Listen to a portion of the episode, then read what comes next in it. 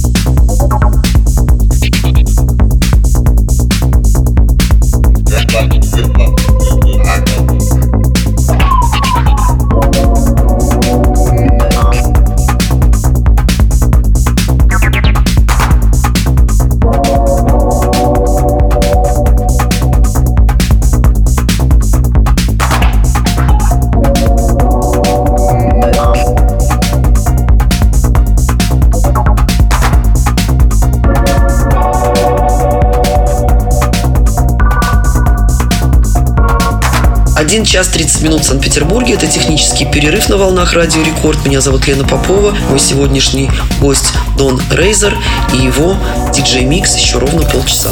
Рекорд Клаб. Лена Попова.